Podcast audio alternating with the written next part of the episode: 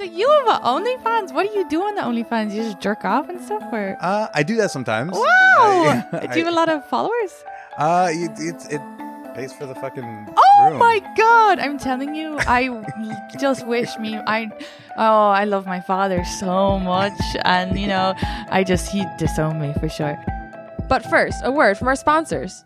HotMovies.com has long been an ethical and affordable place to hashtag pay for some of your porn.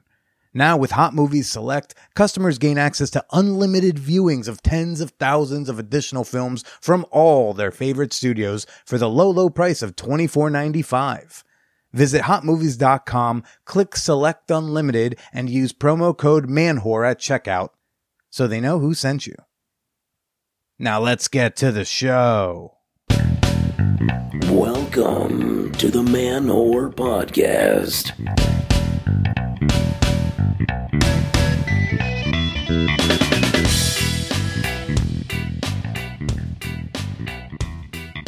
Big boys don't cry on first dates. Big boys don't cry on first dates. Hey, welcome to the show.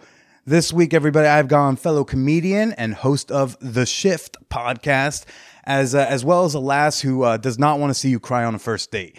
Katie Boyle, everybody. Very excited to share my conversation with her in a little bit. But first, wow, still so much conversation going on about that Connell Barrett episode from a couple weeks back, right? The dating coach guy.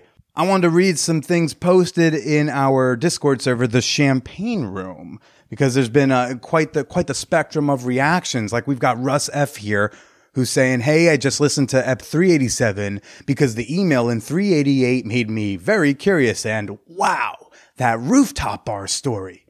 That's something I would likely never, ever do. He's rather lucky she responded positively to it, because I imagine quite a few people would be a bit freaked out. And yeah, that rooftop bar story, that wasn't even the story that earned an angry email last week. This story was where he went to go get her a drink. She comes back.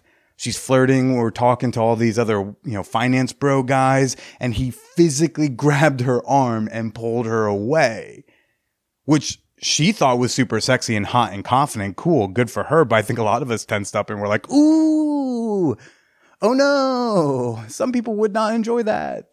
But then again, other people found the episode quite helpful. Like, we got Piecraft here saying, I honestly have to say, holy shit, this episode came right when I needed it. I've just met someone, and yes, while we are into each other, my indecisiveness does bug her. So talking about confidence, comfortability, and such definitely helps get the cogs in my brain turning. And Bike Girl 72 here is like, hey, I loved hearing about the inner working of the penis owner on getting girls. Perhaps we were all a little anxious.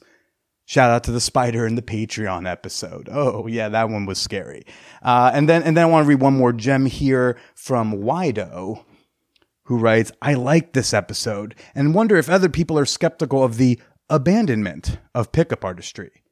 I really liked the end of the podcast when Billy brought up the issue about intruding on some woman just trying to read her book in the park.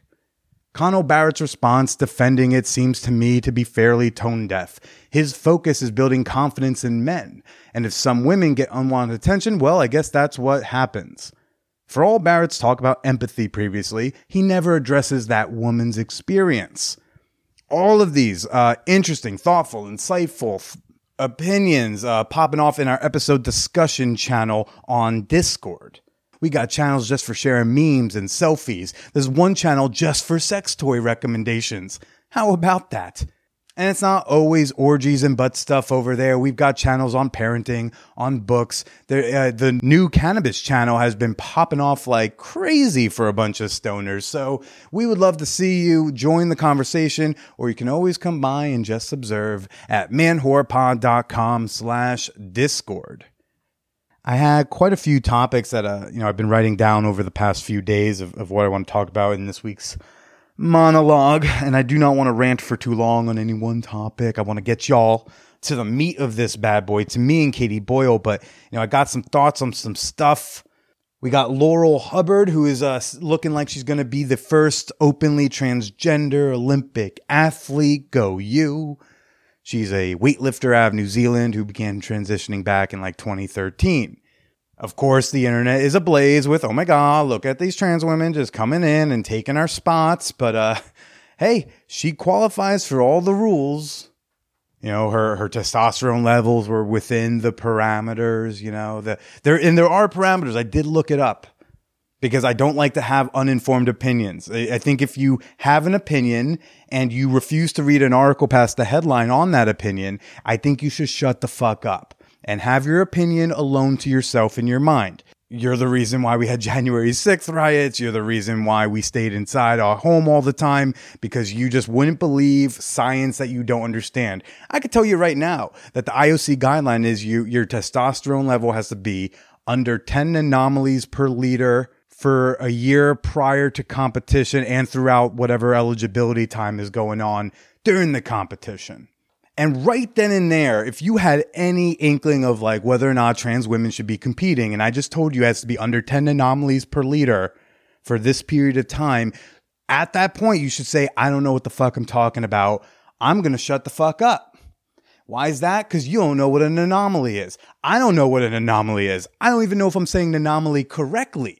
All I need to know is that a bunch of groups of a bunch of smart people with degrees in things that I don't have because I chose to drink a lot of alcohol in college got together and they came up with some sort of quantifiable metric. Under 10 anomalies. Some world athletics organizations require it's 5 or less anomalies per liter or whatever. And yes, it is good to have a frame of reference, which the article did have because I read the fucking thing. And apparently the range for men is like 7.7 to 29.2 or something anomalies per liter. So you know, the Olympics require that you got to be on the low end of that range, and other organizations require you're even below that. So can you all chill the fuck out and let the experts handle it? Anyways, I'm rooting for Laurel. I hope she wins the fucking gold, slams it down and says, suck my sack. Just to remind you about trash politics, Ron DeSantis signed a law, I think it was earlier this year or last year, that removes any sort of civil liability for using your car to run into a crowd of protesters who are in the street. You can hit them with your car and not be sued after the fact because of that law. Ron DeSantis saying, hey, you want to fuck up Black Lives Matter people, go for it. Well, in Wilton Manors, Florida, someone used a truck to run into a queer pride parade, not even a protest.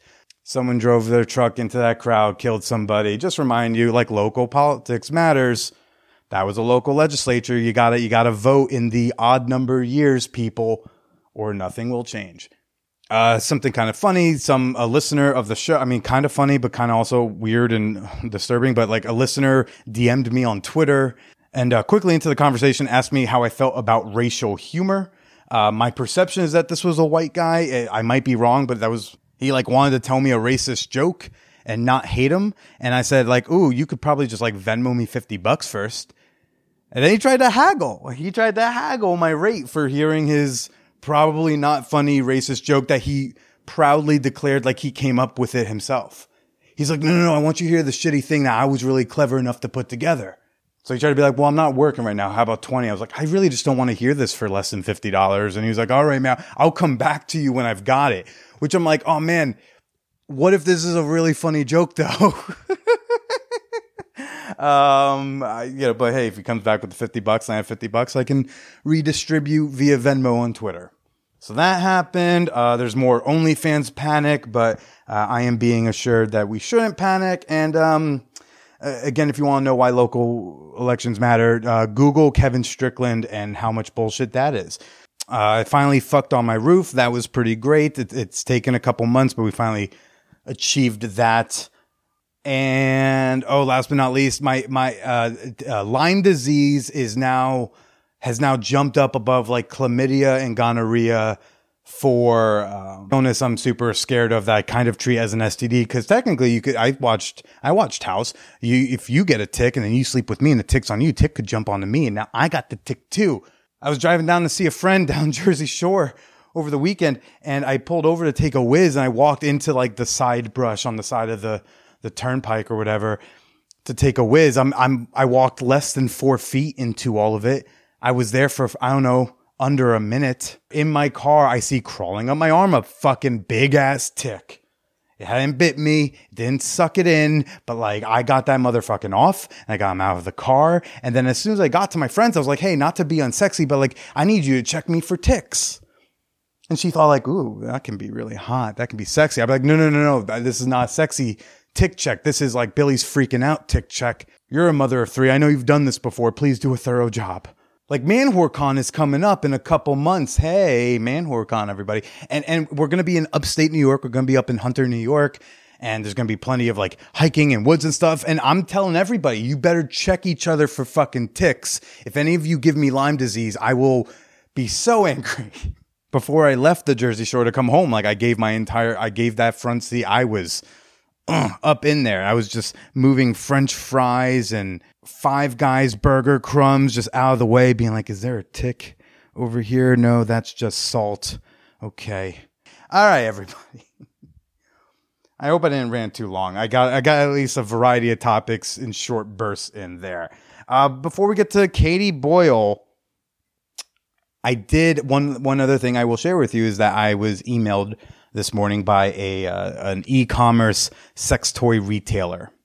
They were looking to potentially advertise here on the Man Whore podcast, instantly asking me for rates, not trying to bullshit me on anything. I poked around the site. It looked like one of these kind of trash e-commerce adult retailers who got their hands on a large bulk of low quality toys and products that they then flip like it's houses in a bad neighborhood.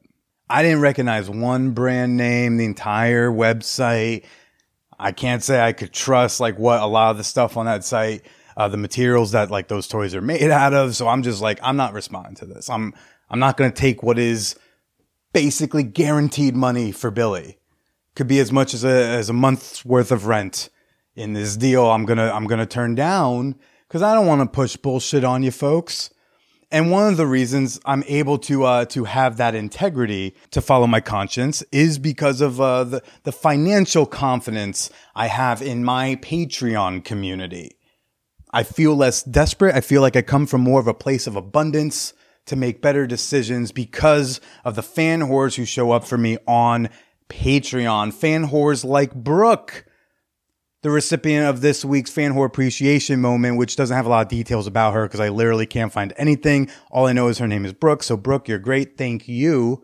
So if you want to help keep the Man Whore podcast funded primarily by listeners, if you want to help me keep avoiding shitty advertisers, if you want to keep avoiding me, put in a bunch of episodes behind the paywall, you want to avoid me having to like join some sort of sketchy network, head on over to patreon.com/manwhorepodcast. Even $2 a month. Like if 1,000 of you right now pledged at the $2 level, Billy's going to be okay. All you got to do is your part. So if you have $2 in your monthly budget you think you can part with and send over here, I will be immensely grateful. You will be joining an amazing community of sex-positive peoples. And Billy here can continue using his time and energy to give you dope content week in and week out. So one more time, become a member today at patreon.com/manwhorepodcast, Patreon, patreon.com/manwhorepodcast. And now for this week's guest, Katie Boyle. Katie's super funny. I've known her a very, very long time here in the New York City stand-up comedy scene. It's been so cool watching her career rise. She hosts The Shift podcast. It's also a podcast that talks about sex and dating. So we actually are doing a bit of a dual release episode here. We're releasing this conversation on both of our feeds. So as much as I want to tell you to go check me out on The Shift, it's going to be the same convo, but you should still go hit that follow button, hit that subscribe button, hit that like button for The Shift podcast, wherever you're listening to the Man Whore podcast.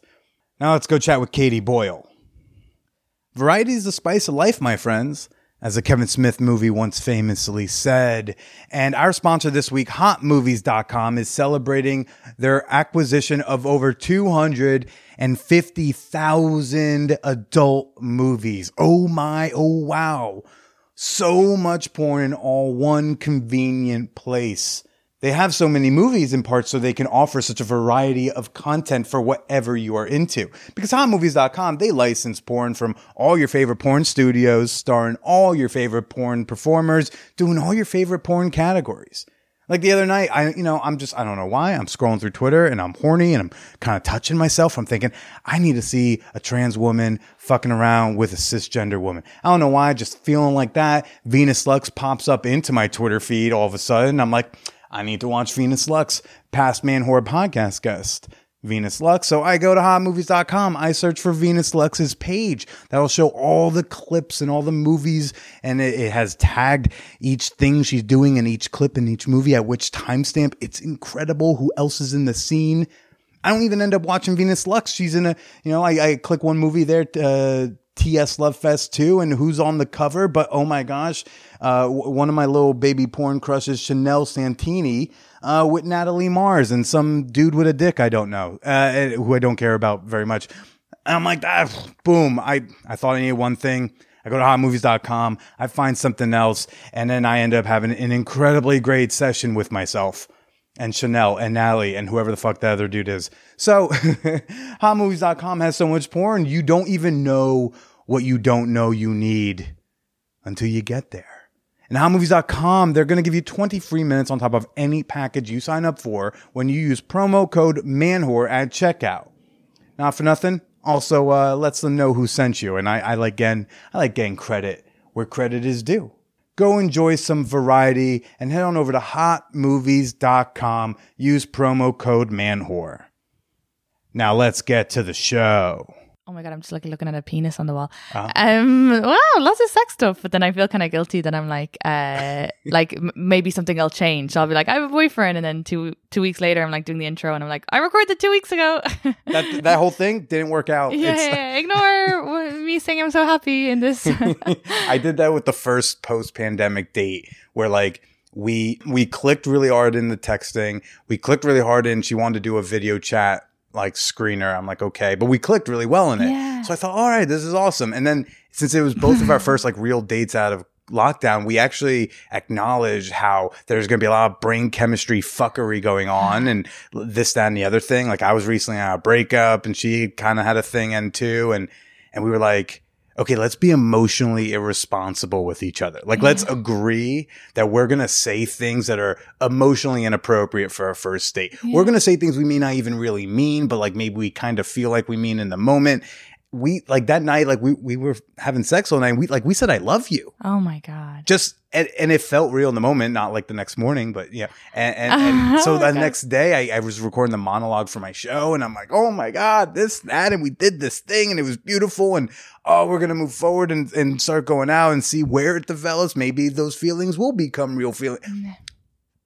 Episode comes out the next morning, about 3 p.m., we had a date for that night and she calls me to be like, hey, I'm not really feeling it. I'm like, shit, I just told my audience. It feels embarrassing, but still the audience have all been there. So they get it.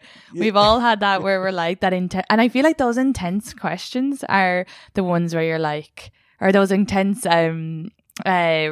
shares. Yes, those intense shares, those like where you're you feel like you love someone straight away is usually the one that burns out, I feel. It's like infatuation or something. Yeah, there's a humility to come back on a microphone a week later and be like, I remember I did Tori Fiskin's podcast and she was like, basically like, I think I was like, yeah, I'm like, I think I'm in love with this guy and stuff like that. And then when I said I was in love with him, I realized I wasn't in love with him. And then she was like, oh, the podcast just dropped. And I was like, I can never listen to this. Exactly. I felt like so embarrassed. Well, it's a good time to say like, what's fun is we should probably introduce each other. I'm going to say that I'm here right now with fellow comedian and sex podcaster Katie Boyle. And I'm here with fellow comedian and also sex podcaster Billy Procida. Yeah. Hello. Welcome to each other. And I just saw you sex points. That's why I got distracted when I accidentally said questions because I was like, I interviewed her. As did I, which I noticed so when I was doing research for her. I found her episode of your show. She's amazing. She is a fucking hoot. And so we thought we would do a fun dual release episode. We're going to drop the same thing on both our feeds. And so we'd have an opportunity to kind of like interview each other, even though we both have like a very similar conversational interview style, it seems. We have the chats. And to prevent me from interrupting you too much. That's okay. We thought it might be fun to trade barbs, to trade questions. I think the first one I'll go just to piggyback off what we were just talking about. So you've been doing your podcast for 2 years now. Yeah. How's been the adjustment of oversharing your personal life on the internet? I feel like when I first started doing it, I would wake up every morning after we release an episode with like regret, like what have I done? And then I got used to it because the payoff is so much better, because I feel like for me, I learned so much. Like it was like the podcast has been like therapy and like helped me grow. That sounds really pathetic, but you know what I mean? I feel like in all the relationship advice I've heard or all the people who we've interviewed and they've shared their story, I feel like I've learned so much. So it's like I'm happy in that regard. And I was also really worried that it would affect like relationships and like dating, and that's always been in the back of my mind a little bit. But have you had a lot of first dates that start with like, so I listened to the podcast? They don't admit it, but there's definitely been guys who I know have, because they say stuff that I'm like, okay. That's from episode 27. Yeah, that's a bit much. So it's like they're already going in there with all this information about you, which is hard, I feel like, because they already have a picture of you. It's like a version of me, but that's not. I'd rather like to get to know someone slowly. And then secondly, then men are afraid that they're going to be on the podcast or they're going to be material. But then again, it's like, if you're not a dickhead, you don't have to worry about it. Like my boyfriend now has, and he's even said like certain things like, no, he said I can talk about whatever I want on my Patreon, but he knows there's only like 55 people. Right. He's like, well, that's behind a paywall. Like, I know the numbers fine. For that one. But he's also a comedian as well, so he's like pretty cool with it. But I think regular guys are a bit like, oh, Jesus, I'd be worried now if or like what their family thinks, like this. And like, the thing is like, I'm not posting like naked photos or whatever. Like I know you did naked yoga, but I honestly feel like as a woman there's like all these levels of shame and stuff, so like because I talk about sex I can't do that. And I mean I could. Do you think people would take you less your opinions on sexuality less seriously if you were? No, I think because I think the women who do that are great. I just know that for me it's like it's like all these steps, so like levels in a game. So but when I started doing the podcast, I was like, oh my God, what am I doing? I'm talking about sex. Like, that's so shameful. And then the more I did it, I was like, actually, this is important. We should be talking about it. But it's just more like I've come from a place where women don't really talk about that. Women don't really do it. So I don't feel like I only started posting like bikini pictures. Like, I think I posted 2 this year. And it's because I'm like still dealing with all of that shame and stuff. So I think that I love that I've started doing the podcast, because I'm like realizing that there is all these things for women that it's like we're put in these boxes. So if you're talking about sex or you're also posting naked pictures, you're also doing OnlyFans, you should be allowed to do all of those things. But there's still that like I physically just talk about sex and I just write jokes about it, and I get messages from guys being like, oh, you're such a whore, and I'm like, so do you know, does that make sense? It's like I'm also not willing to deal with that just yet. I don't want to do an OnlyFans. I think it's great that people do that. I don't want to do naked yoga. By the way, you should see the way her eyes just twitched into the back of her head. I mean, I think I think it's so great that people do that and you make so much money, but I just know like it wouldn't.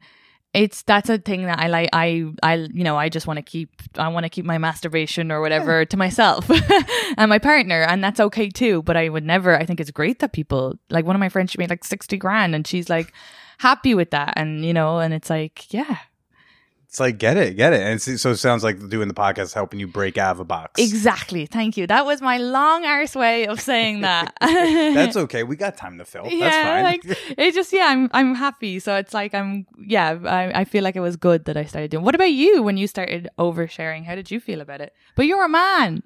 Episode 1 is me saying like, oh, why won't anyone love me? Right. So it's like, it's not even me. It's not, it's not Bitches I Banged with Billy Procida, which is a great podcast title for a shitty podcast. But it's like, from the get-go, I was talking about more emotions and feelings. And yeah, like sometimes I'm going to... So that's very vulnerable for a man. Yeah, yeah. So it's like I wasn't man fist bump. Yeah. It was more like I'm getting laid. I go to I go to group sex, but I just want someone to love me for me.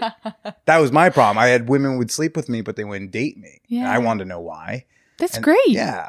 So it's like I think I was most nervous about not oversharing because as a comic, I'd already been oversharing. And, you know, I was kind of raised in a culture of talking about your feelings incessantly. But I was nervous about the perception of me with this face, doing a sex podcast and it being like, ugh, this man talking about his fucking and his dick and and he looks like the guy who did or said the thing to me in college. And so I think I was nervous about people seeing the name of the podcast, looking at my face and having a perception of what I do instead of actually like judging me on the content itself. Yeah, and that makes sense. I think, yeah, if someone, most people don't read captions or blurbs, so they just see man whore and they're like, oh, okay, he's talking about all the people he's fucked. But like, I think when you describe it, it's like, yeah, that's great because there is people who just sleep around and they're like, I want to girlfriend or a boyfriend and trying to step out of that. Yeah, like, you know, we can be whores with hearts of gold, you know, like we can want other things like the, I don't know, all the sex stuff I feel like should be the least interesting thing about me. But, you know, some people are like, oh, yay. I think it's really interesting. So let's say for me, I'd wait till the third date to have sex, which is like, oh, okay, that's like, that sounds like proper, you know, but I've had a fucking lot of third dates. So it's just an interesting. Third dates you didn't even want, but you're like, well, I want to at least get to the sex part. Yes. So I will go through a shitty second date just to get to see if this dick is good. So I can deal with my own shame. And it's like funny because let's say you could be like, you're talking about your podcast Manwhore about all the people you've just slept with once, but I've also slept with a lot of people that just waited till the third or fourth day. So it's like, it's just interesting because you would think then we would start dating, but then it just doesn't, you know, men will wait around and then maybe after I sleep with them, maybe I will date them, but it might only last like a month or two. So, well, I had a lot of women in my early 20s who would like, they would sleep with me on the regular. Like it would feel like we were dating, except we weren't dating, quote unquote. Like, and why was that? I think I still believe that I felt like a safe option to go into casual sex. Yeah. So like maybe if you're just out of a long relationship, like I give you those boyfriendy vibes without any of the obligation of having to treat me like a boyfriend, right? Or like I seem like someone you could experiment with safely or without whatever judgments are attached, or I also had a knack for like meeting women right before they moved across the country or right before they entered grad school, or they choose, you know, they're dating multiple people. Oh, I'm not settling down. And all of a sudden they settle down. Right. So it just happened over and over again where it felt like we were dating. Things felt great. And when things would end, it didn't feel like there was really a reason. It felt like I was a stepping stone very often. And did you find out from doing the podcast why, what you feel you were doing wrong or what you felt you could have communicated better? Oh, I definitely am sometimes more of a jerk than I thought I was. That definitely got some revelations. And what was the jerky stuff you did? Oh God, there's one really embarrassing story that's just popping in my head. I haven't thought about it. One of like probably the first 40 episodes I had on this woman. I forgot what name she used, so I'm not going to say. But we hooked up a few times. I was 22, 23. I would like go out to Jersey. I'd see her there, and she'd come into the city. And one time we met at this bar on like 8th Avenue and 23rd Street, and she was going to blow me in the bathroom. So we had a drink, and then like I went to the bathroom. And she followed in and she sucked my dick. And then someone banged on the door at one point, being like, what's going on? So I'm just like, she doesn't feel good. She's holding her hair back. It's like someone's sick. Yeah. Because they're hearing like gagging and gurgling. And so I'm just like, oh my God, she's just really drunk. That's what it is. And then afterwards, this is bad. So we leaving and I would need to go right to go to my train. She needed to go left to walk half of a city block in broad daylight to the subway to get herself back to New Jersey. And she wanted me to walk her to the train. And I like couldn't compute that because I didn't have like emotional feeling, like romantic feelings for her. Yeah. So I wouldn't. Like I was just like, oh, I gotta go this way. And we got into a fight on the street about that. Then I totally forgot it. We never hooked up again, rightfully so on her part. So then, you know, years later, I have her on the podcast and she like reminds me of this. And I'm like, oh yeah, I do not remember being such a piece of shit. My bad. How old are you now? 32. I just turned 32. Yeah, no, 23. Everybody has like, oh God, I can't believe I did that. 23.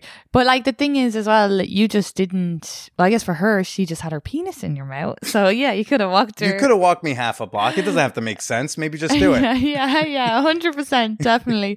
But I guess for you, you just saw it as just a sex thing and you weren't putting any, I do think like men do that. So they'll show you, like it's like listen to their actions and they will not do things that even seem relationshipy at all if they want to keep it casual sex. And you're like, oh, he probably just didn't walk me to the train because he was rushing off. And it's like, no, a guy who wants a relationship, they fucking walk you to the train. They ask you to text them when they're home. It's like... And she may not have even wanted a relationship as much as she just like wanted a common courtesy of like, I just sucked your dick in a bathroom. Yeah. You can walk me half a block. And like, I just didn't put that... I was very... And like up until like mildly recently, like really obsessed with the concept of being right and things making sense.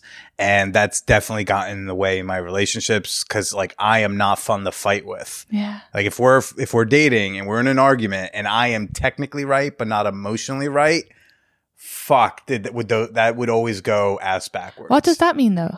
Okay, so I might be right technically like about a thing, like about like objectively I might be accurate. Yeah. But there used to be no empathy involved. So I would always be acknowledging the thing that happened and she might be trying to express how it was making her feel. Yeah. So I was never addressing what was ultimately more important because the thing usually wasn't important in itself. It would be the effect it had. And I was just like having a huge empathy block because my brain was like fixated on, but like I didn't say that thing you keep saying that I said. Yeah. And then she'll be like, and then she would just say like how that would make her feel, but she would keep saying I said a different thing. And so instead of focusing on, oh, I just made this person I care about feel this way, yeah. I was focusing on I actually did not say that sentence, you know, type of thing. And I think as well it's always like that's one thing I've learned as well is that you both have different perceptions of situations. So it's like really good to be just like, oh, okay, well, I actually didn't mean it that way, but let me explain how I meant it. And I'm so sorry that that's how it, like how you felt or whatever. But it is hard though when someone says you said something you didn't, you're like, fuck, I didn't say that. I really have to take those deep breaths and it's still a struggle. And like, I know my last relationship, like I know she didn't enjoy when we had arguments, but she definitely helped me learn how to argue better in that. Just taking that deep breath and focusing on it doesn't matter that she's wrong about what I said or didn't say. She's clearly upset. How about we just talk about, I don't even have to say this is what I meant or this is what I intended. I can just be like, how are you feeling? Like, let's talk about this. If it's getting this ugly over something minuscule, there's probably something bigger that's been going on. Yeah. What's been going on? Maybe this thing was just setting off an underlying problem. And that underlying problem's more important anyway. Yeah. That's what I'm trying to learn and do. That's great. I'm a good arguer, I feel. Why do you just acquiesce the whole time? Do I what? How are you a good arguer? I think so because I was just thinking about this when I was walking here because like I just had an argument with my partner last night, but you know, something happened where I was like, oh, that's weird, and he was like automatically like, oh, relax, and I was like, no, I explained exactly why it's weird, and then I said, you put yourself in my shoes, have a quick moment to think about how you'd feel, and then he was like, oh my God, actually, yeah, you're right. Yeah. And then I was like, when I bring up these things, because I think his automatic thing is like, oh, we're going to break up or whatever. And I'm like, we're not breaking up. This is healthy. If I don't argue with or don't bring this up, I'll just walk away. If I don't like you, I'm not going to waste my time bringing this up. If I'm bringing it up as an issue, I'm not. It's not like... It's worth it to me to solve it with you. Yeah. Because I don't have to solve it with you if I'm going to leave. I'll just leave. Yeah. And I don't want to have to repeat myself. So it's like the second time. I was like, I don't want to have to repeat myself. So really listen to me. Because as well, that's just like frustrating. And then he was like, actually, yeah, you're right. It was like a storm. And he's so great in... everything else. So I also was like, I don't want you to think that I don't appreciate everything you did tonight, but it still doesn't mean that this doesn't bother me. And, you know, and there's going to be things that I'm going to do that are going to bother you, and you'll bring it up as we go along. And he was like, yeah, actually, he was like, yeah, you're right. He was like, I just feel bad. And I just, it's just like, ugh, now I feel bad because you are right. Yeah. Saying you're right and I'm wrong is just a terrifying thing for people to say, you know, because people don't like to admit that they're wrong. They don't like to admit that they believe something that was wrong. They'd rather just dig their heels in and be like, no, the election was stolen. Yeah. And the thing is as well, so I think as well in situations where people are like, no, because they don't mean. So it's like, let's say if I have a boyfriend and I have a best guy friend, okay, and I'm always saying like hugging him and touching him and kissing him on the cheek, and then my boyfriend, to him that's going to be like, well, that's a little uncomfortable, that's our thing, but to me it means nothing. So it's you could quickly get, I don't do that, but I'm using this example, you quickly get defensive and be like, what are you talking about? He's like a brother. It doesn't mean anything. And it's like, it doesn't matter. You might know but you have to put in boundaries and show by actions. And so like, it's so quick to be like, oh, you're being silly, you're being jealous, you're being blah, blah, blah. But actually you're seeing it from your viewpoint where you know you'd never fuck your... But the other people don't know that, you know? Does that make sense? So I think, like, people get defensive really quickly because they're like, in my heart, I know I'm not doing anything wrong. But that doesn't mean that other people can see that. Does that... Am I articulating that? No, yeah, okay, that good, makes sense. So I think it's always good to just not get defensive and be like, oh... Like, try to put yourself in their shoes. I always try to be like, how would I feel...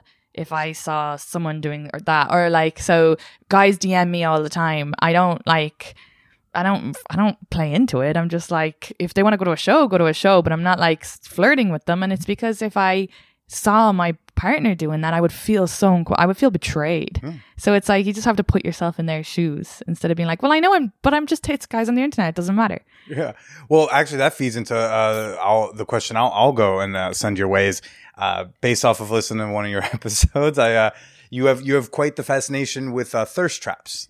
Yes. So what is your fascination with thirst traps, and is that something you've been trying to do more of? No, I guess my friend Serena Kajani, she's an entertainer as well. She posts mostly thirst traps, and she told me we were away for Christmas, and she was like, "You should post a picture, this picture we took of us in our bikinis," and I was like, "No, because my followers are there because I write," and I was like, "I don't feel like I'm able to post a thirst trap because I write about sex and I talk about it." And she was like, no, that's ridiculous. And I was like, I promise you I'll lose followers. And I was like, I do think most of the followers are there for the jokes. And I think it's like some women sometimes maybe, and I'm like, this is total pulling this out of my arse, but maybe are like, oh, I'm not here for her to post pictures of her body. You know, like, so there can be a little resentment sometimes. And I don't think that's... there's so many women who are so supportive of me, and like, or like when I posted that bikini pic, we're like, oh my god, you look great, and there might be men who are following me who then maybe their girlfriends see and they're like, no, I thought you were following that show. You don't know what the context is, but I did lose a lot of followers when I posted it. Posting a bikini picture, and it was the first bikini picture since I'd gotten a following on Instagram. So yeah, I did, and I was like to her, I was like, look, and it was like going down and down. It was like a lot for how many followers I had. But it was also the most likes I'd ever gotten on a recent post. So like Serena's like, well, it's your tribe. And I'm like, yeah, but it's also like, what are people coming here for? They're just coming for my jokes and my stand up. But she was like, yeah, but that's ridiculous. They should be coming for you. And it was all this like, I don't know. But then I went to Miami. They should be into the totality of Katie Boyle, not just... Yeah, the writing skills of Katie Boyle. Well, she's also just like, you should be proud of your body and stuff. And I was like, yeah, but like, I don't know. It's not like I work out or whatever. I'm not like a workout person. I'm just skinny because I have IBS. I just shit all the time. I'm like ill. People are like, you look so great. Did you work out? And I'm like, I think I'm dying. They were like, oh my god. Yeah, they're like, you have abs. And I'm like, yeah, it's because I'm emancipated.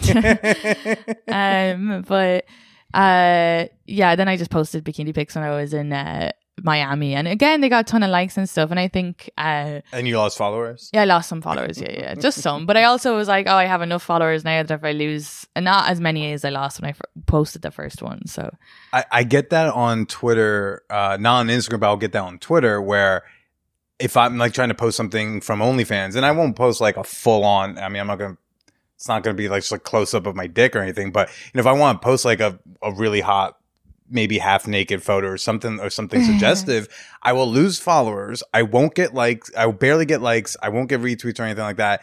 But then the click throughs, and I'll be like, you disingenuous motherfuckers. Yes. It's like, you won't just click that like button, please. I need it for my soul. But people don't want to see. See this, and this also like comes they'll click through. They'll follow the OnlyFans, but they don't want to. They don't want to publicly say we think you're hot. Yeah, but that, and that comes into all the different levels of shame that people have. It's like, I don't want to be seen liking this or supporting this, but I do like it. I don't want people to know I like a guy who doesn't have abs.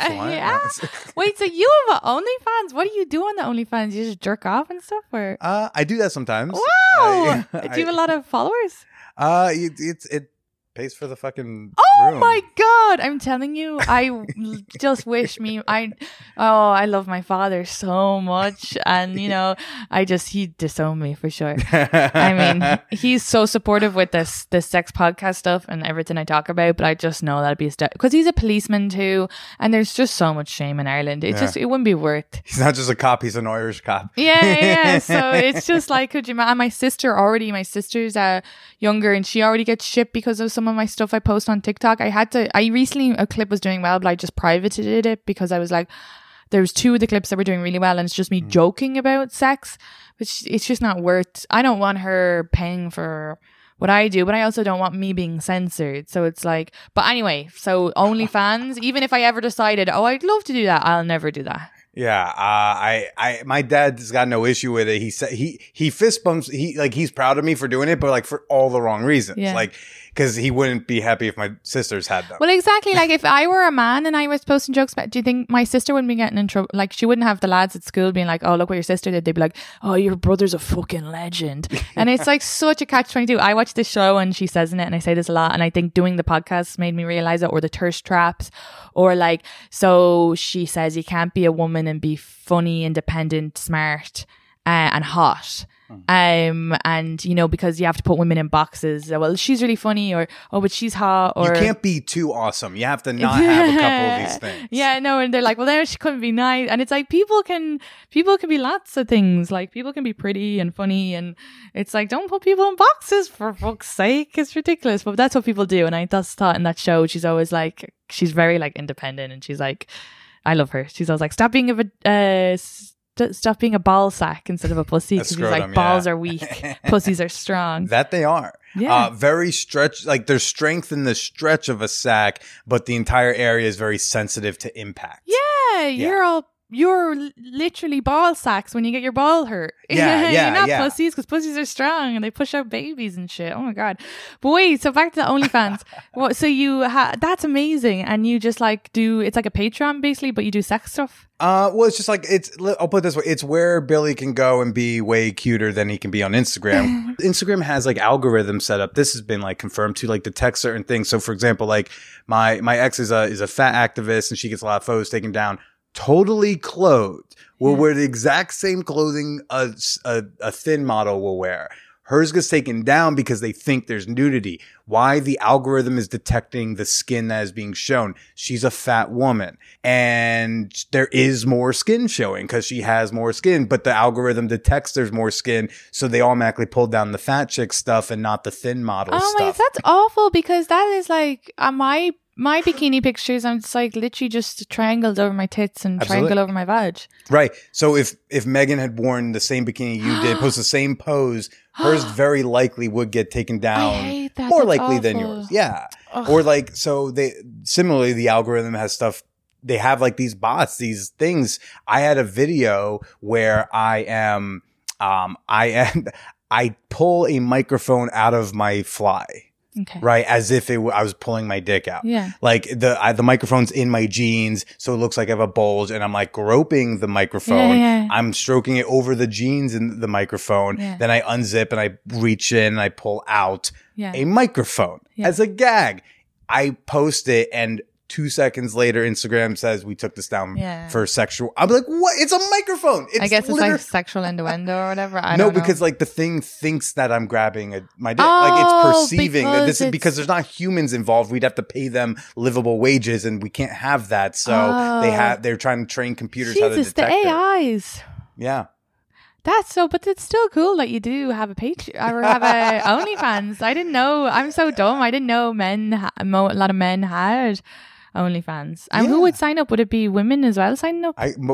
Some of my top 1% of fans, like my top spender is some lady a married woman in the Midwest. Wow. Yeah, absolutely. I love this. This is so great. So lads, get on your OnlyFans. Absolutely. It's a place I can go to post my thirst traps. I don't have to worry about risking my public facing social media. Yes. It's a place that can monetize not just that, but you do masturbation as well. Sometimes. Yeah. Wow. No, absolutely that. And partnered stuff like with friends of mine. Yeah. You do like sex stuff too. Oh yeah. I've I just posted like blowjob videos with Lucy Moon, everybody. Wow. Go check them out. Oh my God. This is like, I feel like that guy. I don't know if you guys have read the book A Brave New World, but when I come over here, I'm like, what the hell? This is like so different. I'm going back to the woods. I'm going back. Yeah, no, it's fun. And like I said, it's a play. And also I've been building this audience as heard my sex stories have grown to have a fondness for me. Maybe some of them think I'm cute and they've wanted to see stuff. And now I can kind of funnel that energy in a more profitable direction. Like, do you want to flirt with me in the DMs? It might be inappropriate to just randomly do that on Instagram. But if you come on over to my OnlyFans, like you can totally flirt away. And when one of us starts getting aroused, just start tipping.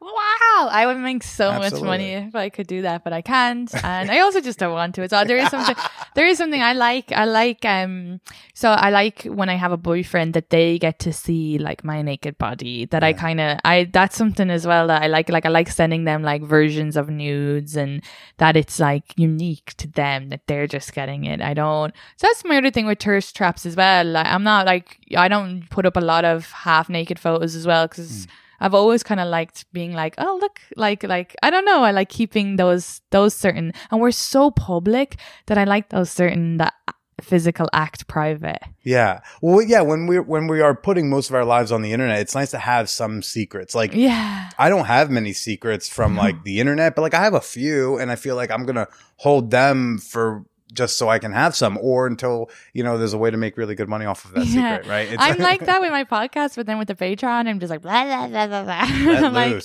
you guys are paying $1 to $5. Here you go. Here's my everything I did this week. But yeah, no, I was going to say something there about the OnlyFans and I can't remember now, but that's great. Yeah. I'm having fun with it. Yeah. We'll see how long that lasts. Question. Who's hotter, Americans or the Irish? I mean... Physically, not the Irish, but the Irish, for sure. I mean, like, technically, I do think there's more physically hotter people here. In general, just, yeah, I don't know. Walking down the street, you're like, fuck, beautiful, beautiful, beautiful. What the fuck? Oh, gods. But I think, for me, I find Irish men more attractive because I'm more attracted to banter and crack. Okay. And I have found over here dating people, there's like a bit more of a sensitivity, a bit more of a culture clash. And I just love like the crack, and the Irish lads have that down to a T. They're always like, let's do something fun. Like they'll slag you, it's good banter. So I think their vibe is more attractive. If I'm like to generalize group, I find like white American men. So again, just generalizing a bit like loud or like this is what I would have saw at my bar. So it's not like comedian men. Comedian men remind me of like Irish men and immigrant men and Latin men or black men also remind me a bit more of it. Like I love. Basically, you're saying white American men are kind of lame. Well, because I love even like performing in front of Latin people or black people. It reminds me so much of like Irish people and the way we interact. Because UK, I just did a show where there's UK people and it was like screaming and like really into it. And that's what I like, and that's what I know some comics are like scared of those other rooms. And I'm like, no, I love that. It's the same as Irish people. Like they'll tell you if you're doing shit, but if they love you, they're like, oh jeez, that's great. You know, like they're very interactive, and I love that. But when it comes to dating too, I found the guys that have asked me out that are white American are like financy and loud and grabby and broy, or like wearing boat shoes and you're like, Jesus, I need to cover my drink, you know, like a bit. And again, this is a huge generalization because my boyfriend now is a white American man. It was the first white American man. Performer. He's a comedian. Right. First white American man I've dated in like years though. Only other one was an Irish American. But other than that, I haven't dated any, maybe like the odd date I've gone on, but it's all of my exes have been either black, Asian, immigrant, or immigrant, because even the Latin guys I dated, they were immigrants. They weren't like Latin American. So what you're saying is your exes all put together look like a very diverse ABC comedy. My dad was like, "You're just going to date every country in the world, Katie." Yeah.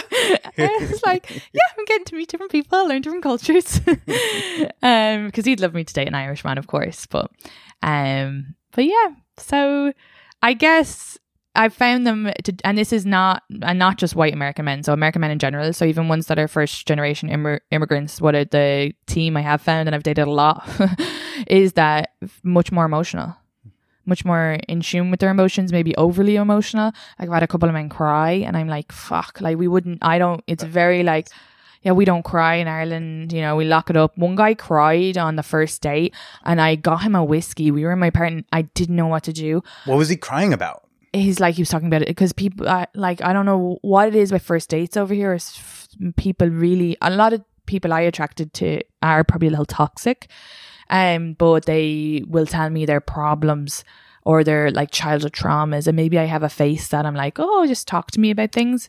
But I have a sneaking suspicion, because people have been doing this to me since I was in fucking high school, where everyone thought like they would look deeply into my eyes and be like, I can tell this person anything. I wonder if it's the blue eyes. Maybe I wonder if there's something about that is inviting to say like, here, please let me inhale your trauma unsolicited. It's crazy because it's like, firstly, man, I'm not actually qualified to deal with that. I'll give you all advice, but I might not be given the right advice. Like, I'm not a therapist. No. I am a comedian with a sex show. And it's unfair. And then secondly, I do think it's their way of like forming an intense bond quickly, but it's like also what happens is they end up like a lot of my first dates is they're just talking about all of their problems, and then they're just become like a vomit. They're vomiting, and then in this case this guy cried, so I just, and then he stayed over that night, and the next, because I was like really drunk, and the other thing was we were really drunk, but the next day I was like, oh, how's my little cry baby today?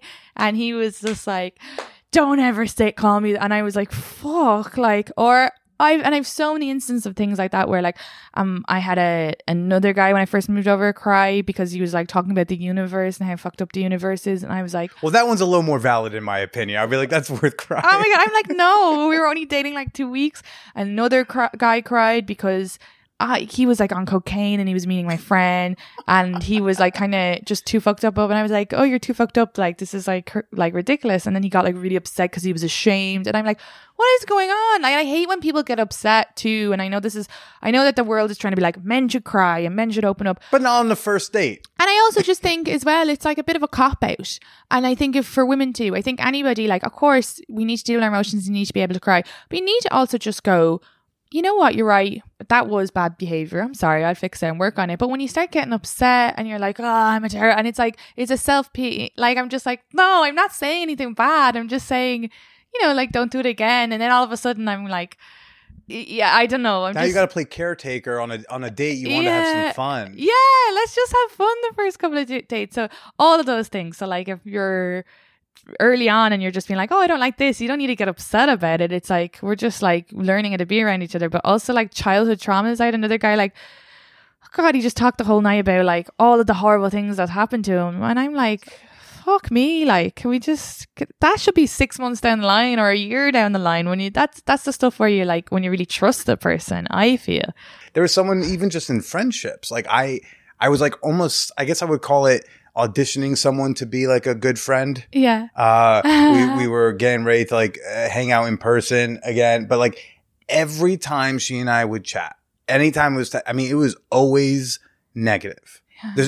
She's always complaining about something. She's always, something's wronging her. She's always upset. Something's always stupid. And I love snarking at stuff like any other person, but I mean, there's got to be positives in your life, otherwise you're not fun to hang out with. So then it's like, so she's kind of failed the audition. Like, she texts and I'll interact when texting, but not too much, because I'm like, I don't really want to invest much in this potential friendship because it seems like a real downer. Yeah, I even felt like when the pandemic happened, I thought about this because I was like, I know so many people who like being down is like their personality. And I was like, well, now everybody's down, okay? So you can't be, you're not unique anymore. And I don't know. It's a strange thing. I've never had that in Ireland, but I didn't date a lot either in Ireland. But I just think in Ireland it'd be more like, let's have fun, and you'd be nearly like hiding your problems because you'd be like, oh, I don't want them to know, like, I'm a total mess, Whereas here it's like, I'm a mess. You should like this and fix me, and you're like, fuck me, I don't want come to me fixed. Yeah. So that's my biggest complaint over here. But again, maybe that's the city. Maybe if people in Ireland would be like, well, that's what like Dublin's like. So maybe all cities are like that. It's just, I don't know. Maybe it's a generational thing. It's like that. I know this is such an outdated reference, but Friends just came out with their new episode. That episode of Friends with Bruce Willis, when she's like, come on, talk to me. And then he keeps crying and he's opened the floodgate, and she's like, okay, I didn't want this. If a woman even cried on the first date, you will go back to your friends and be like, that was a bit much. Like, so it's like, nobody should be crying on a first date. Cry to your friends or your parents. Or, I mean, if you're crying about how your parents don't love you and you haven't got friends, get a therapist. Yeah, exactly. It's just like, Jesus Christ. Yeah, I don't know. But the guy I'm seeing now has like a really healthy relationship with his family, so that's good. He's like goofy. He plays Settlers of Catan. I'm like, oh, what is this? I know, but that's never my type. Is like really like kind of more like cool and like stylish and like you know, like masculine. And I have dated a couple of narcissists, and like my mother would definitely be probably, I don't know what her mental health issues, but they're bad. And I think I in turn am attracted to guys like that. Like, and it's then the past like year, especially in the pandemic, I've been trying to break out of that. So like less, because it just happened that a lot of the guys who are like emotionally abusive or narcissist or manipulative are also the guys who like present themselves as like really manly and dress well. Mm-hmm. Not saying that's all the guys, because a lot of my friends are like that and they're very sweet, but I've never really gone for like the geeky kind of goofy type. So this guy, but I've actually, his style has gotten better since we're dating. You work on and he got a haircut.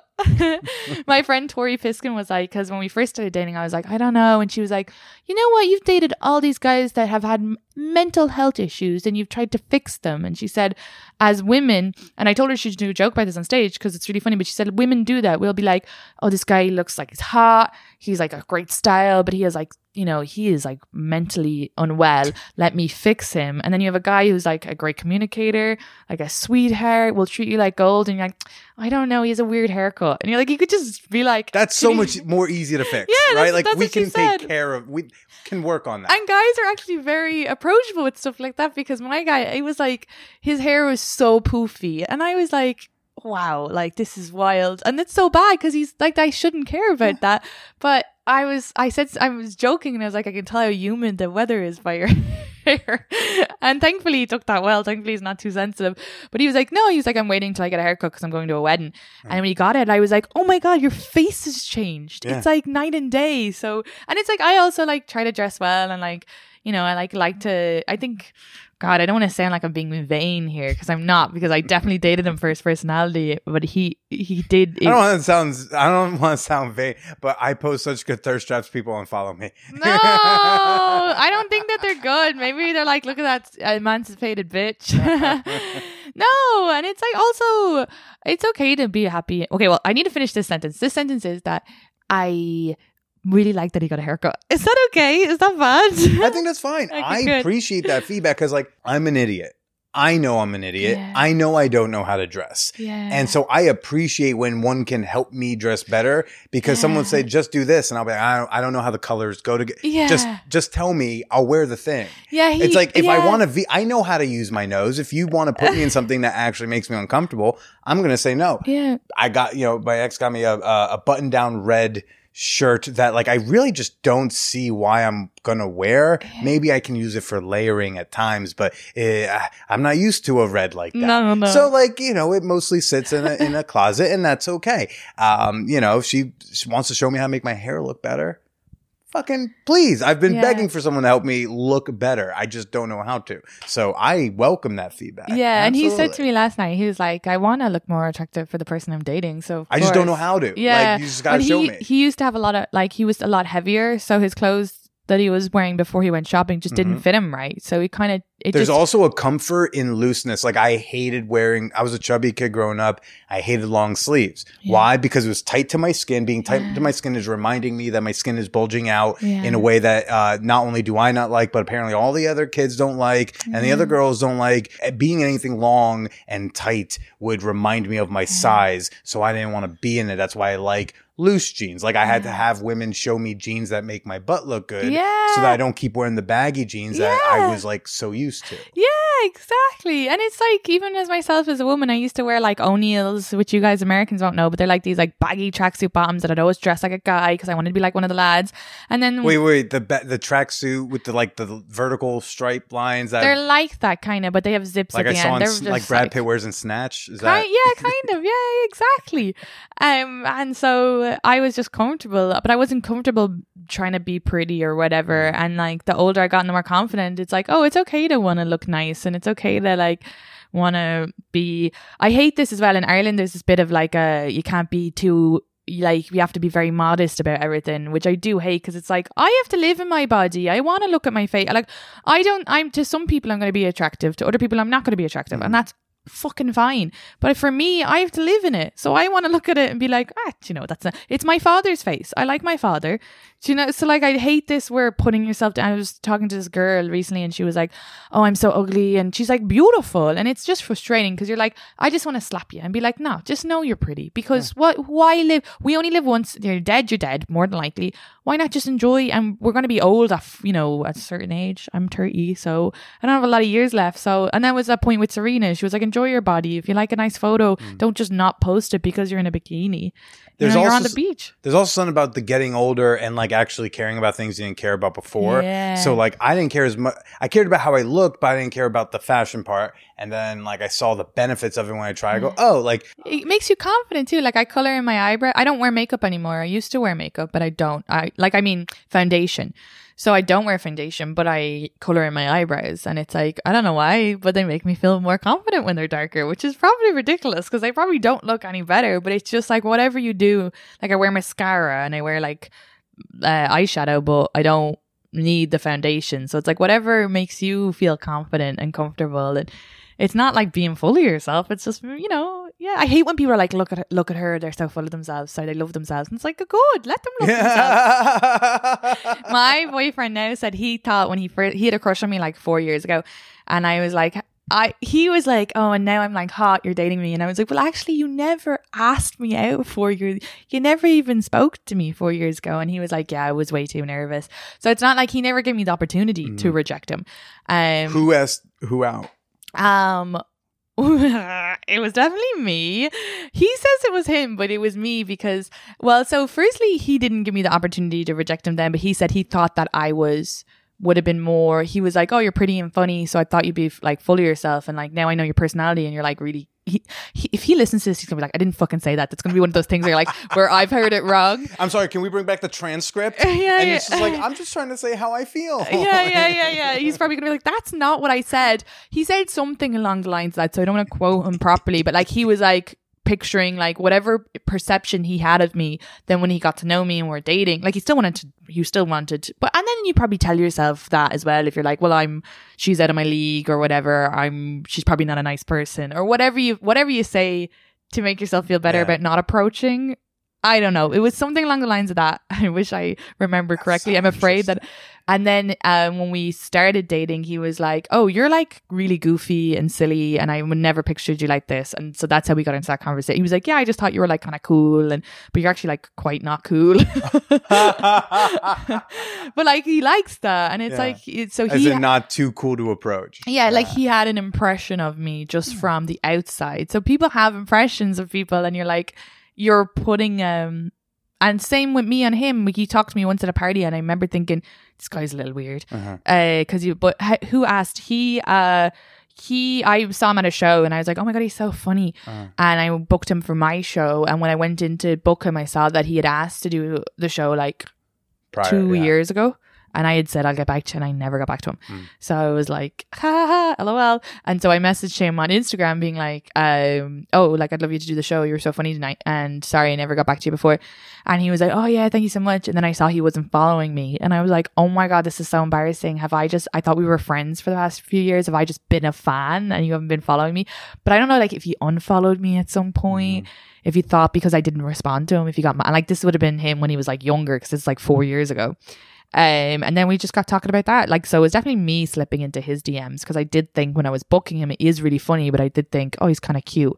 But then I was like, he's not my type at all. So what am I thinking? And then, you know, I was just booking him because he's funny. And then we talked for a couple of weeks over text. But you know, it helps balance the scales in comedy is if women started booking guys simply on looks instead of that. Just mix it up. Just be, this is how it feels. I want you to double guess your talent. Well, I promised I would never book someone that's not funny, because I wouldn't want my show to bomb. So sure, I might book them because they're funny and cute. It is interesting that, you know, he was nervous, like, just based off perception of you, because, like, there are definitely comics, like, I've wanted to ask out 100%, and I get nervous because, like, I view it as a work thing. Yeah. And I'm like, unless I'm getting a signal or vibe, I've just, like, kind of always defaulted to, like, I guess I'm just not gonna hook up with or ask out on a date this comic. Well, he said it was that he was like, no, you're out of my league, you're like funny and attractive. See, I would view it as like, oh no, they're levels above me in comedy, and then that's where the inappropriateness would be. Well, I think be like, well, she's more of a headliner. I'm a base, maybe a feature. So I can't ask her out. Yeah. Well, I think when he first came to the city, we were both doing open mics. So this is 4 years ago. But I'm glad he didn't ask me out, because I wouldn't have fancied him at the time, and I wouldn't have been the type of person. Like, I'm like, I've grown so much, which sounds pathetic, but I'm glad he's dating this version of me. Yeah. Just because I don't know, I was like, not really a great person to date at the time, just because I was like new. I don't know. It seems like you grew up with, and tell me if I'm wrong, it seems like you grew up with some kind of sexual shame. Yes. And it seems like now you are in a way better spot regarding sexuality. So what has been your growth journey? Like, how were you raised around sex, and what has been your growth to break out of that? Well, because, like, even for an example with this guy, if he had dated me 4 years ago, I wouldn't have known how to orgasm. So I only figured out how to orgasm like 3 years ago. So when I was 27. So my growth with that was just, I grew up with a emotionally abusive, and she was quite violent with my dad's mother. So here's me oversharing, but it's not a date, so it's fine. But that, and then my dad left when I was 5. We still had a relationship, but he wasn't there, so I got like the majority of his share, and I look like my father, so my mother just, we didn't have a good relationship. Every time I look at you, I see him for 18 years. Exactly, the man who like abandoned her, but and like he had to leave. She was like physically abusive to him, and I remember that, so it was crazy. And like, so what I saw. Do you feel like that gave you like a different type of empathy? Sorry to interrupt, but did that give you a different empathy on men that I don't think not everyone sees? Because you actually, you know, we hear about the, you know, allegedly men face this too, but then the shout is back is always not nearly in the same numbers, but you grew up with it. Oh yeah, no, it was awful. And especially like what I witnessed was, and so when I say he left, he had to leave because I mean, he was... Yeah. It was awful. It was the fact that he never hit her is kind of amazing, because that was 5 years of her pushing him, hitting him, throwing stuff. He would like lock us in the bathroom just to get away, and she would throw herself up against the wall, or the bathroom door, sorry, just up against it, like a fucking, like a demon woman. So me and him are very close, but we like went through a bit of a war together. But he left when I was 5, and then she just...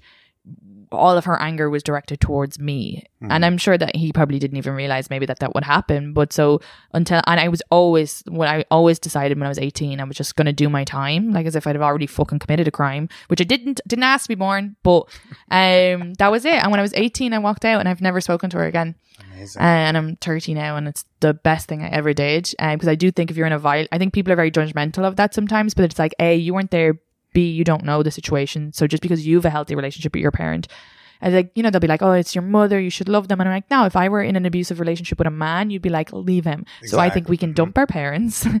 With sex and stuff, you know, I don't know, like my mother made it a little shameful. She was like, I remember like bringing up this topic of sex when I was younger and her getting like really mad, being like, that's disgusting. You're probably going to be a lesbian.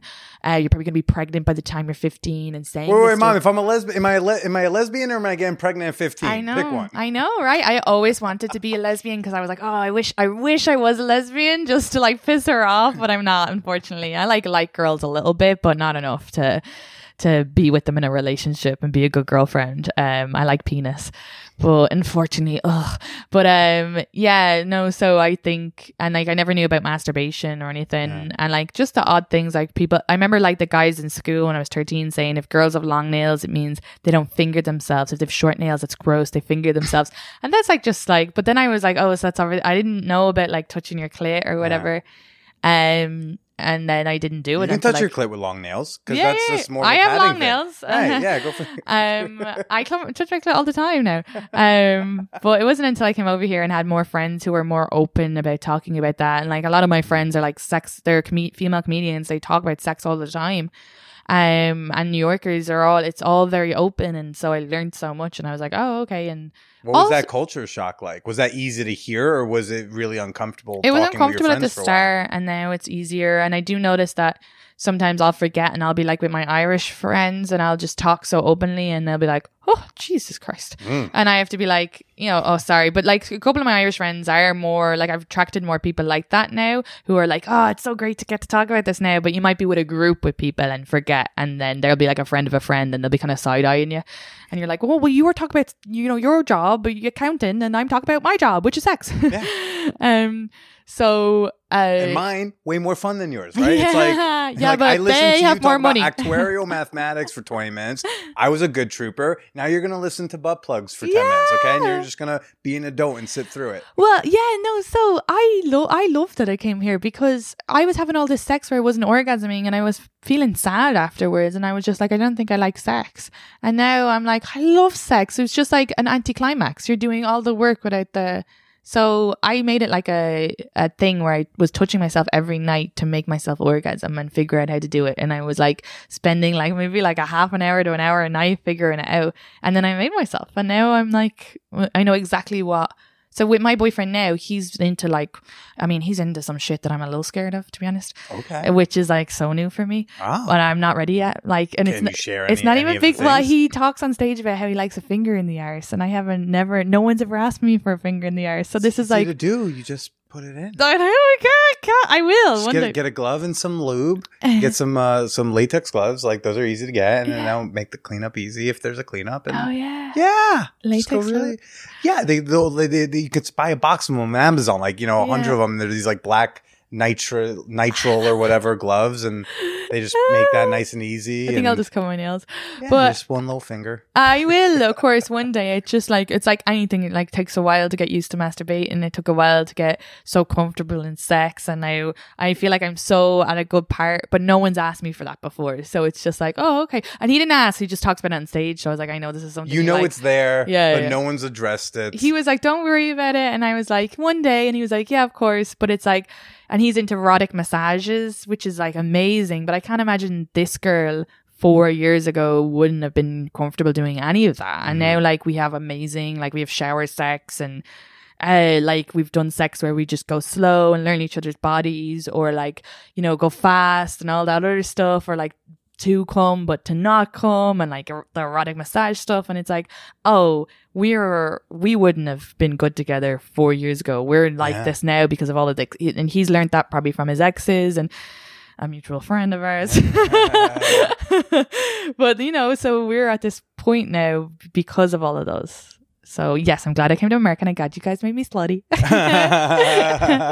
How long from when you did the, sorry to barrage you with questions, but like what, from when you started that experiment with the masturbation, like how long did it take you to find the click of it all? I think it was a while, like really? Maybe like a month, maybe. I was definitely like very frustrated. So you put in some time. I put in some time because for me, I always, I know it's not, well, A, I don't come with, not clitoris stimulation. As you don't come with just penetration. Yeah, thank you. Most women. Yeah. Yeah, and I could, you know, if I find that one day, great, but I know that clit is my thing, so I have to masturbate during sex, which I wouldn't have even ever done in Ireland. I didn't even know that. I thought that was like a dirty thing. You didn't think you were allowed to touch yourself? Yeah, I didn't think it was even hot. I didn't even think a guy would like that. And so it's so hot to watch someone be like, oh my God, I'm getting assistance. Yeah, and I'm sure. And if this all fails, we can kind of blame you too. Like, you get the, if this doesn't work, we share the blame in not pleasing you. Well, absolutely. I'm sure all of the guys in Ireland would be like, yeah, that's great, but it's just no one talks to me about it. And my ex, I was with him for 3 years. He never asked, but he probably didn't know either. And it's just a lot of exploration and not asking. And but I remember with him, he had a little bit of a belly. This is my ex in Ireland, and when I'd be on top, it would feel like I'm about to orgasm, but it's probably because the belly was rubbing against my clit. Mm-hmm. And then when I would feel it, it felt like I was going to wee, so I would stop it. It was like, when I was masturbating, it was trying to get past that mental block of like letting, because sometimes you're about to orgasm and then you think about it and then you're like, oh no, I'm not. And it's like trying to like as a woman, you have to really relax yourself and like get in a certain headspace and then get used to that. Like letting yourself, like, it's like letting yourself open up and be vulnerable and wee if you're gonna wee, because that's what squirting basically is, a little bit of wee or something. I don't know what it is, but it feels great. I can't speak to like the entire male experience, but I can say I have to go through a similar wheels turning in my head, not to orgasm, but to say at times, sometimes like if I'm feeling nervous, to like maintain the erection. Yeah. And then it's like, I have to be comfortable and I have to relax. And I have to be, everything's okay. Everything's fun. Okay. Hey, it might get half hard. And it might get hard again. Like that's all fine and well and good and blah, blah, blah, blah. And then I can just have that good time. Take the pressure off. Exactly. Yeah. No one's having good sex if they're feeling a lot of pressure. Yeah. And I think men should never feel bad about women coming, because we're such a Rubik's Cube that it takes us years to figure out ourselves. I just say like, my goal is to have a good time and make you feel good. Like, so I'm going to do my best not to keep asking you like, are you going to come? Yeah. I just want to be like, does that feel good? Yeah. And like, if you come, that's a bonus. But like, if I can make you feel good for an extended period of time, I feel like I'll have done my job. The amount of men I liked in Ireland being like, I came. Just being like, do Irish men eat pussy?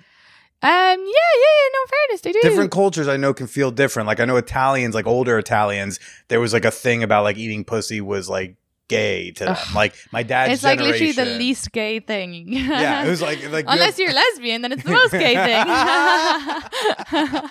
So, but I'm sure they mean in the in like a man sense. No, like my ex ate vagina. Yeah, I don't think it was as much as. Definitely not as much as I get here, for sure. But that could have been just our relationship. I don't know if I really enjoyed it as much as I do now. And I've had guys, like I had a sex with a British guy a while ago, and he didn't go down on me straight. One night I was like, that's pretty weird. But I think maybe I was a bit spoiled here with American lads, because he'll be like my boyfriend now, he'll probably does it. He does it more than anybody I've ever. He goes first, and then he goes after as well if I haven't.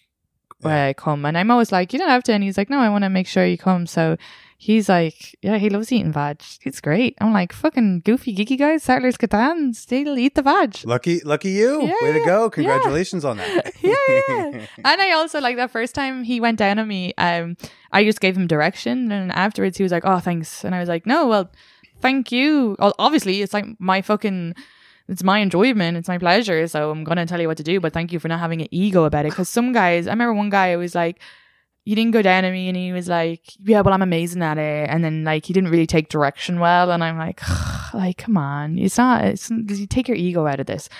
Every woman's body's different. Like no person, like if I'm giving you a blowjob and you're like, can you go faster, I'm not gonna be like, fuck you, I have a technique, and it is everybody likes to my being. Literally every single person likes a different thing. Every guy I've given head to has had a unique or different, like, can you lick my balls or don't lick my balls. And one time I thought there were so many guys like their balls being licked over here. I didn't know that was a thing because no one ever asked me in Ireland. And then I had started seeing an Irish guy here, and I slept with him, and I was giving him head, and he was like, oh God, this is amazing.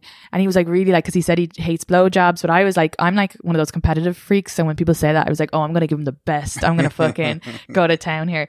And then I went to lick his balls, and I swear he leapt so hard, I think his soul left his body. He was like, it was just, he was like, what did he do? What was this? this. Not in a good way. In like a never do that again. Those weren't supposed to be wet. Yeah. There's a scene in this movie. My favorite movie, Chasing Amy, has a scene where like they're talking about going down on women and how it's like they're at a lesbian bar, so it's like it's Ben Affleck and Jason Lee talking to some lesbians about pussying, and he's just like, you should. It's like I want them to be like the air traffic control person at the airport, like with the orange things, just going like, tell me when to stop, when to move forward, to go to the left, to go fast. Like, just give me some direction, and I'll take it.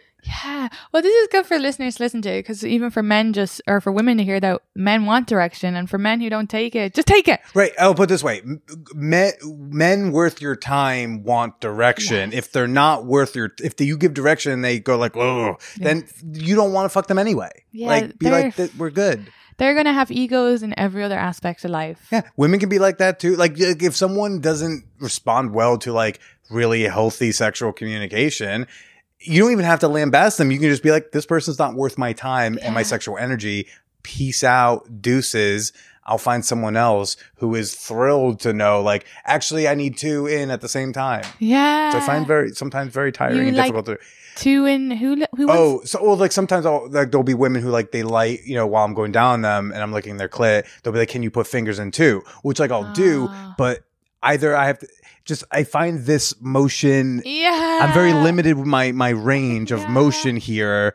And so I find it difficult sometimes to, I just need to talk to some of my lesbian friends and be like, can you give me a tip on how I can like lick and finger at the same time? Because also, if I'm close enough, if I do pull it off, I am rubbing like the palm of my hand up back and forth against my beard, and that hurts. I never realized how hard this must be for you guys in that angle.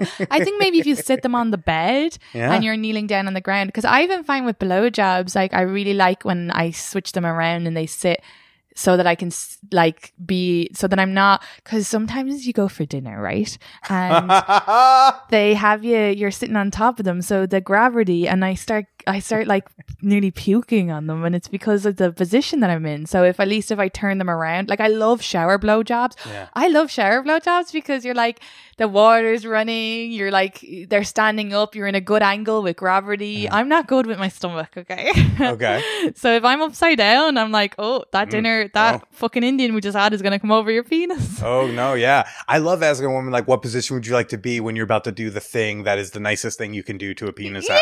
Like, how can we make you most comfortable for this? But yeah, no, position, I think sometimes women don't always recognize, like, when they have requests and the position for it. So like I had someone over here on Sunday who we were sitting, she was straddling me on the chair and she wanted me to finger her while she's straddling me, but like, okay, maybe I can get in. Yeah. But like I have limited range of motion. So it's like I can do the thing you want, and then like I'm in her and I'm like, I'm here. I can't do much right now. Yeah. Would you like to go to the bed where I can finger fuck you properly? And she's like, that would be great. Yeah. And then took her over there where I had all the my shoulder can be involved, all that. So it's just about communicating. That's so great. Yeah.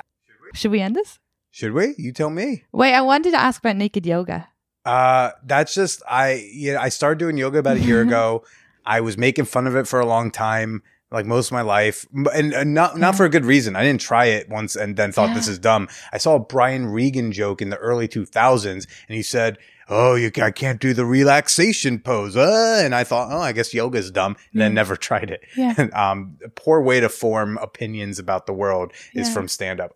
So I tried it about a year ago during quarantine. I was like, oh, fuck, this is a game changer. Amazing. I'm the same with you. I'd be so judgmental of it, but now it's it's critical to a good day. I did it before you got here. I did a nice 24-minute flow. I balanced on a thing in a way I didn't think I was gonna. When I finally got to set the foot back down in high lunge, I was like, I just accomplished all that balance. Yeah, it makes you like. I had a sore back, and I did yoga once, and like for the next 4 days, my back pain was gone. Yeah.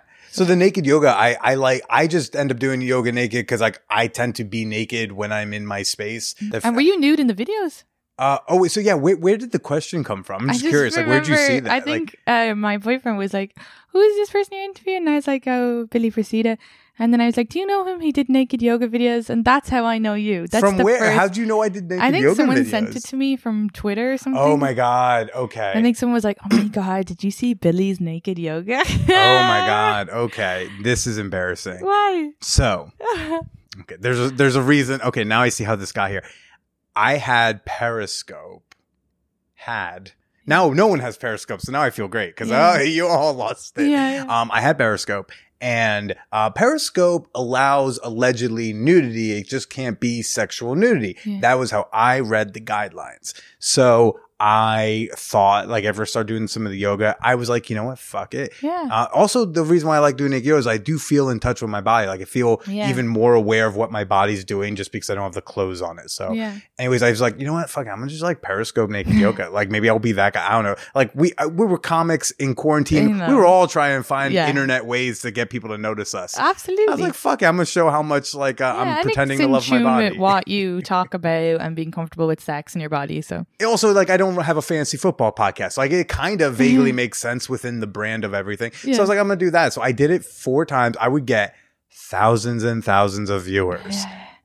And then Periscope, like, whether it's from people reporting or what, but like Periscope then, you know, they canceled they were like, you are not allowed to do this anymore. Yeah. And I was like, you could have just told me that. You didn't have to cancel my whole account. But anyways, like, so I know, like, Keith Malley, for example, like he sent me like a screenshot of me in Happy Baby pose. Who's he? Is he the short? Keith Malley from Keith and the Girl.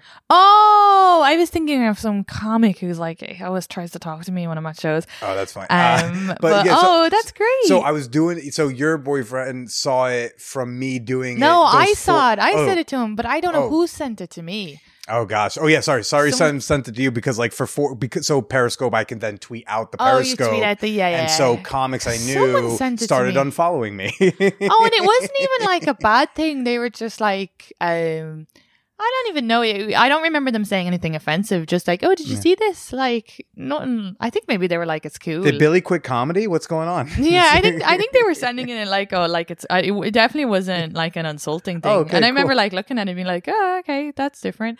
Yeah. But yes, anyways, I've carried it over to OnlyFans because I was just great. A way like because I can again. I have a more appropriate place to put that. Yeah, and there's some people who enjoy just like watching me for 10 minutes. I can understand why people would think it's an it's so. So nuanced these layers, but I think maybe like having your willy out on Twitter is just, you know, but and it's like it's all so nuanced. It's like we're just testing out what that audience wants or doesn't want. Maybe the audience would have fucking loved it. I don't know. I don't know until I do it. I'm sure they did love it. It's probably just more that it's like maybe like parents being like, I don't know, because Twitter feels like very adult, so it should be fine. I mean, if you it wasn't, and that's the thing. Twitter didn't take it down. Technically, Periscope did it. And so, like, Twitter didn't take down the Periscope on my feed. Like, Periscope itself, the standalone app, they're the ones who were mad about it and then wouldn't let me log on anymore. Well, there was a real crackdown, though, on, like, what you could. Because I know TikTok took a bunch of my stuff down, and it was none of it was nudity. It just was, like... Sexual. He's talking about sex stuff. And then... and like crazy things that they were like, mm-mm.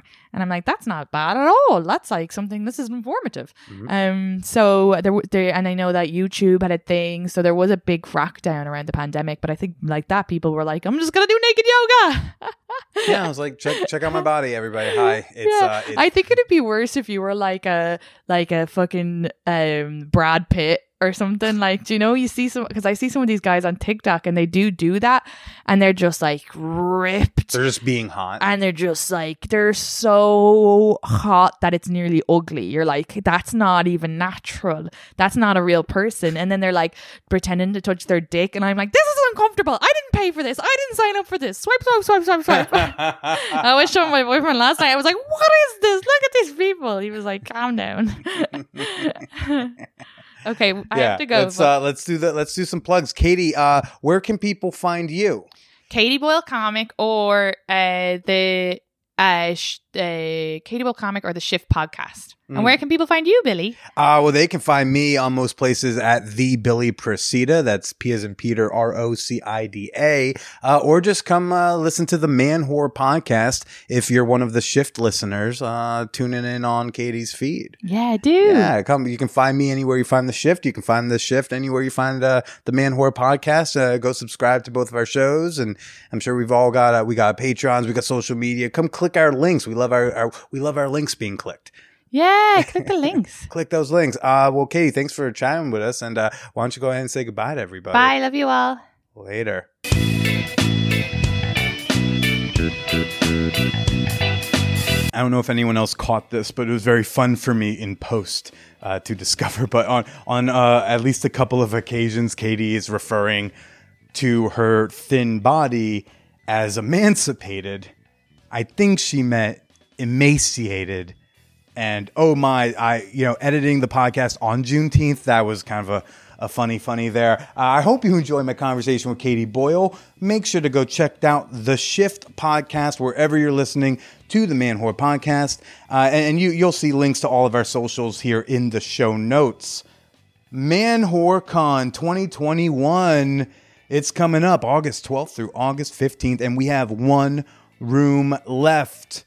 It's a more the merrier room. It has two queen-size beds, and it can be reserved by 2 to 5 people. It's just a little over $800 for the entire weekend. $800 a night? No. It's like it's like $813 the whole weekend for 2 queen-size beds. Are you shitting me? And an amazing, fun-packed, sex-positive weekend with dope people like myself and fans of the show. Come on, get out of my face. JK, LOL, get in my face, shoot me an email if you'd like to reserve that room with a friend or several friends. Hey. Also, the Fan Whore Fantasy Football League. We're still taking on owners. Every year we like to do a $30 fantasy football league with the small intersection of fantasy football players and sex-positive weirdos who listen to this podcast, who also have $30. So if you want to claim that room for ManwhoreCon, if you want to claim a spot for the Fan Whore Fantasy Football League, or if you want to email me your comments, your questions, your criticisms, you can send any and all of that over to manwhorepod@gmail.com. Hey, everyone, read one news article about something you have a strong opinion about. Learn something new to defend your position or, and I'll challenge this to you, change your position. Hey, growth and change is cool. Humility is sexy. Enjoy your hot vac summer and stay slutty.